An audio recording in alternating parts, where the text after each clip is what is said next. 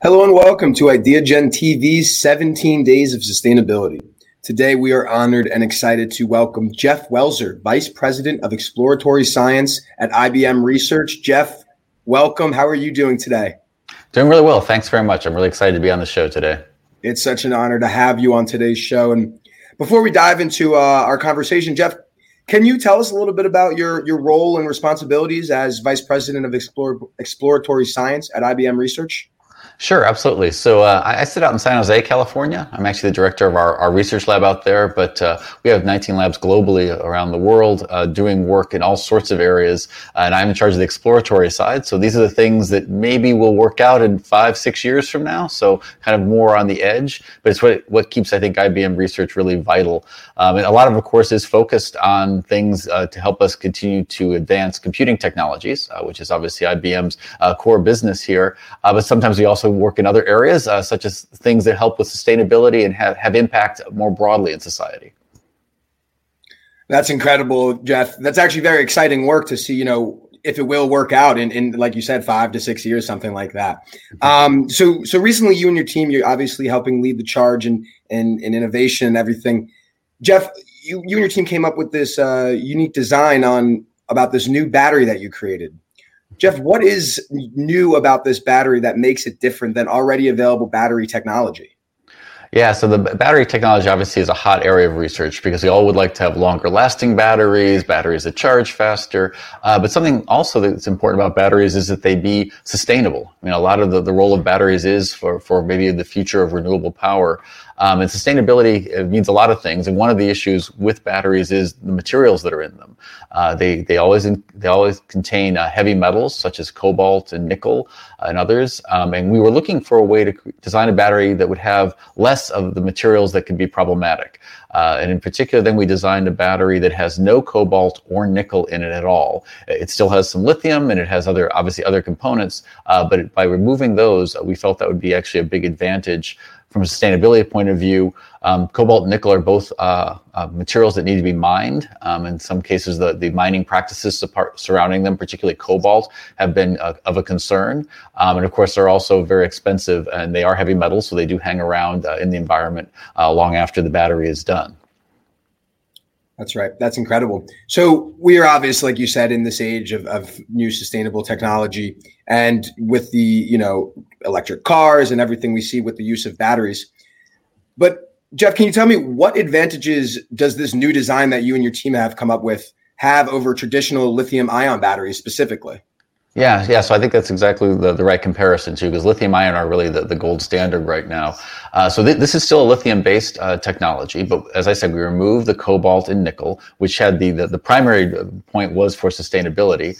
But in designing it, we came up with an iodine based cathode. And uh, iodine itself is a material that you can get from, from seawater. You can get it without mining. So you can, in fact, get it in a much uh, more uh, environmentally friendly manner. And it's a more environmentally friendly material.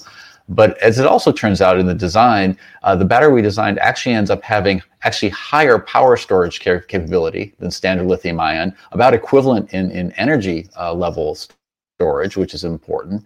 Um, it also turns out to be safer because the electrolyte um, substance we ended up using um, does, discourages the formation of the dendrites that can cause uh, some of the explosive inflammability issues with lithium ion batteries. So in the end, it actually had multiple advantages that weren't necessarily even the initial focus, but that, that's what's great about research. Sometimes you come up with some good combinations that you weren't expecting.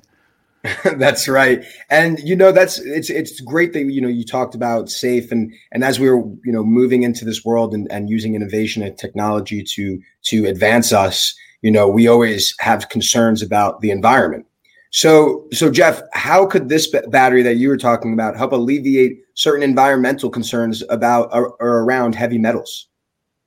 Yeah, so I think first of all, obviously, by not having the heavy metal usage at all, that means that you don't have to worry about the mining. Where does it come from? You know, are the are the the countries it's coming from uh, uh, doing right the right thing with their workers and their their practices that impact the environment as well as people? Um, secondly, of course, by not having them out, then that's one less thing you have to worry about during the recycling afterwards. Uh, and thirdly, it turns out it's actually less expensive to do it this way, which actually is a nice bonus as well.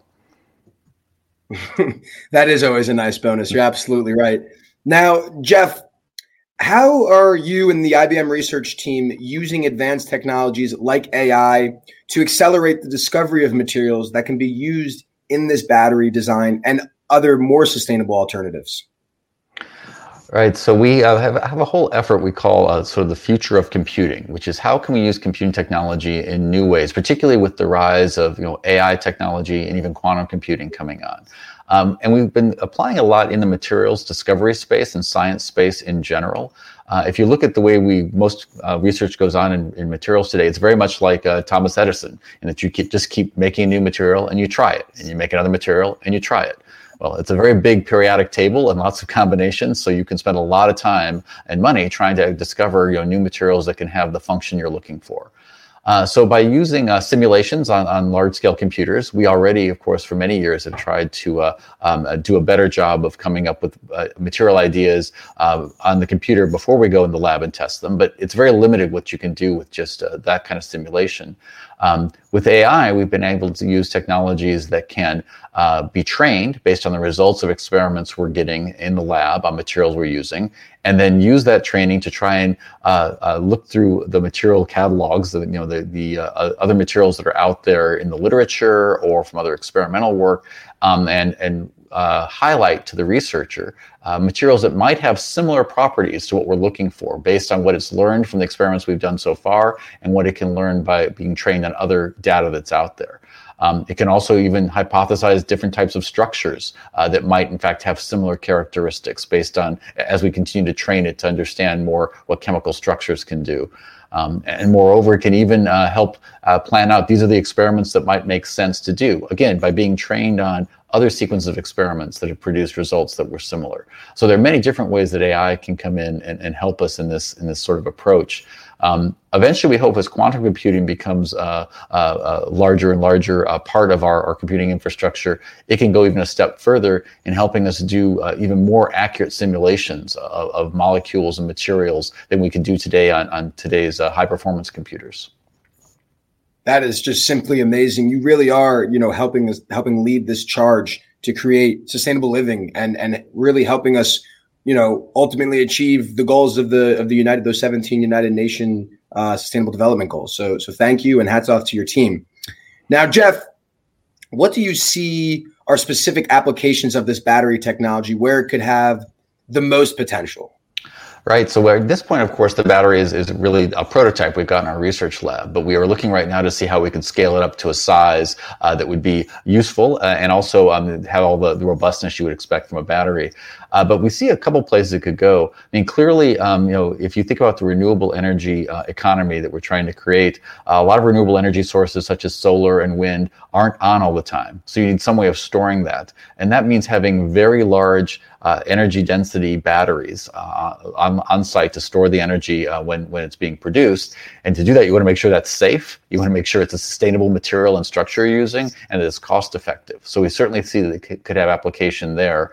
Um, also in uh, in uh, autonomous driving and autonomous cars, uh, if they're going to be electric, you'd certainly like to have them have a, a, large battery charge, which has been a large focus. But safety, of course, is, is paramount in a, in a, moving vehicle like that. Um, and the ability to charge that battery also very quickly is important. It turns out these batteries actually have very fast charging time. They can get to 80% charge within five to 10 minutes on being charged, which is a, is a really nice uh, feature as well. So we can see at least a couple places they could be used. Wow, five to ten minutes to get eighty percent charged, even exactly. if it was be in a possible, you know, self-driving car. Yeah, exactly. So if we're trying to get to a point where this can actually be useful in, in, in, the world, those are the kind of metrics you have to look at, not just, of course, sustainability. The fact that sustainable is just a nice bonus as well.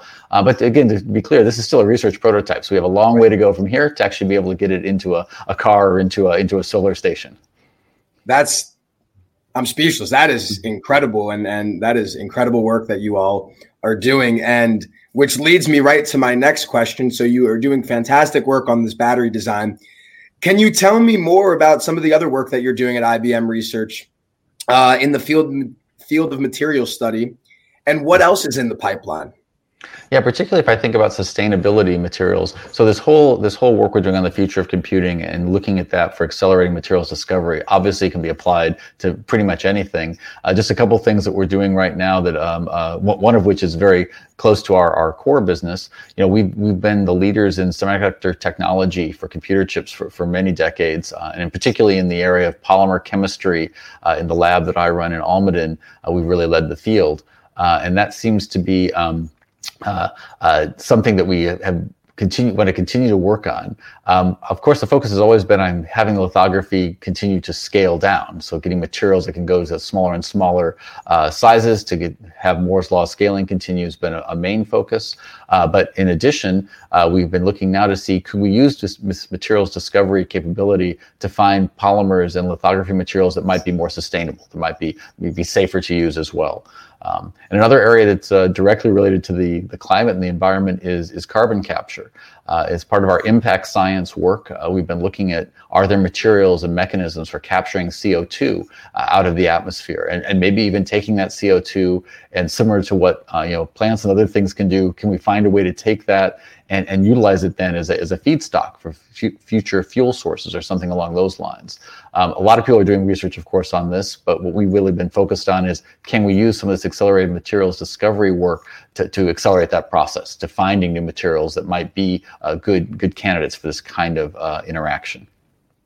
That's incredible work, Jeff, and and you really are, like I said, you guys are help leading that charge, and uh, it's a, a true glo- true global leadership. Jeff, uh, during this course, during the course of the event of the 17 Days of Sustainability presented by IdeaGen TV, we focus on not all of the goals, but or not one of the goals, but just but all of them. And we have a specific focus on gender equality, goal number five, which is uh, our Empowering Women and Girls Summit. And Jeff, my question to you is what sort of opportunities are you helping to create at IBM Research to ultimately help us achieve goal number five, gender equality? Yeah, so I think IBM has always been very proud of our of our uh, of our history of being very inclusive as a company, uh, by gender, uh, by URM, uh, by by race, by geographic diversity. As I said, we're a global research organization. Uh, in particular, on, on the gender side, you know, we have very active women's networking groups within the research division. In my lab in Almaden, we regularly have the group there. We reach out to the local universities, uh, to uh, the undergrad and graduate school level, even in the in the K through 12. Uh, during the summers, we hold some science summer camps, really trying to encourage more girls and women to get into the STEM fields and also hopefully keep them there uh, all the way through graduation so that we can end up hiring them into our labs. I think the more diversity we have in all these endeavors, the, the better off we are. I couldn't agree more, Jeff. That's simply just fantastic. And, and I, like I said, I couldn't agree more. Jeff, before I let you go, I do have one more question for you. And that is, what is your post summit ask for our global audience?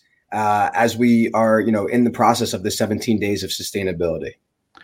I think the biggest ask I'd have is that whatever you're doing your research on, I mean, we always have some goals in mind uh, for getting better performance or making it smaller or making it cheaper, but keep sustainability as one of those goals. Whenever we come up with a new product, uh, we should always be asking ourselves from the beginning, how will this fit into the whole eco- uh, the whole economic and life cycle system? How do we make it? How are we going to utilize it? And how are we going to recycle it in the end? I think having those discussions as part of the product design cycle is really key and not just just have it be an after effect.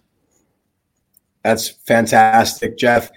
Jeff Welser, Vice President of Exploratory Science at IBM Research. Thank you so much for joining us today and being a part of the 17 Days of Sustainability. Thank you for your insight and thank you especially for your global leadership. You truly are, you and your team at IBM Research truly are helping us change the world. So we thank you very much. And uh, it was an honor for you to join us on uh, IdeaGen TV today.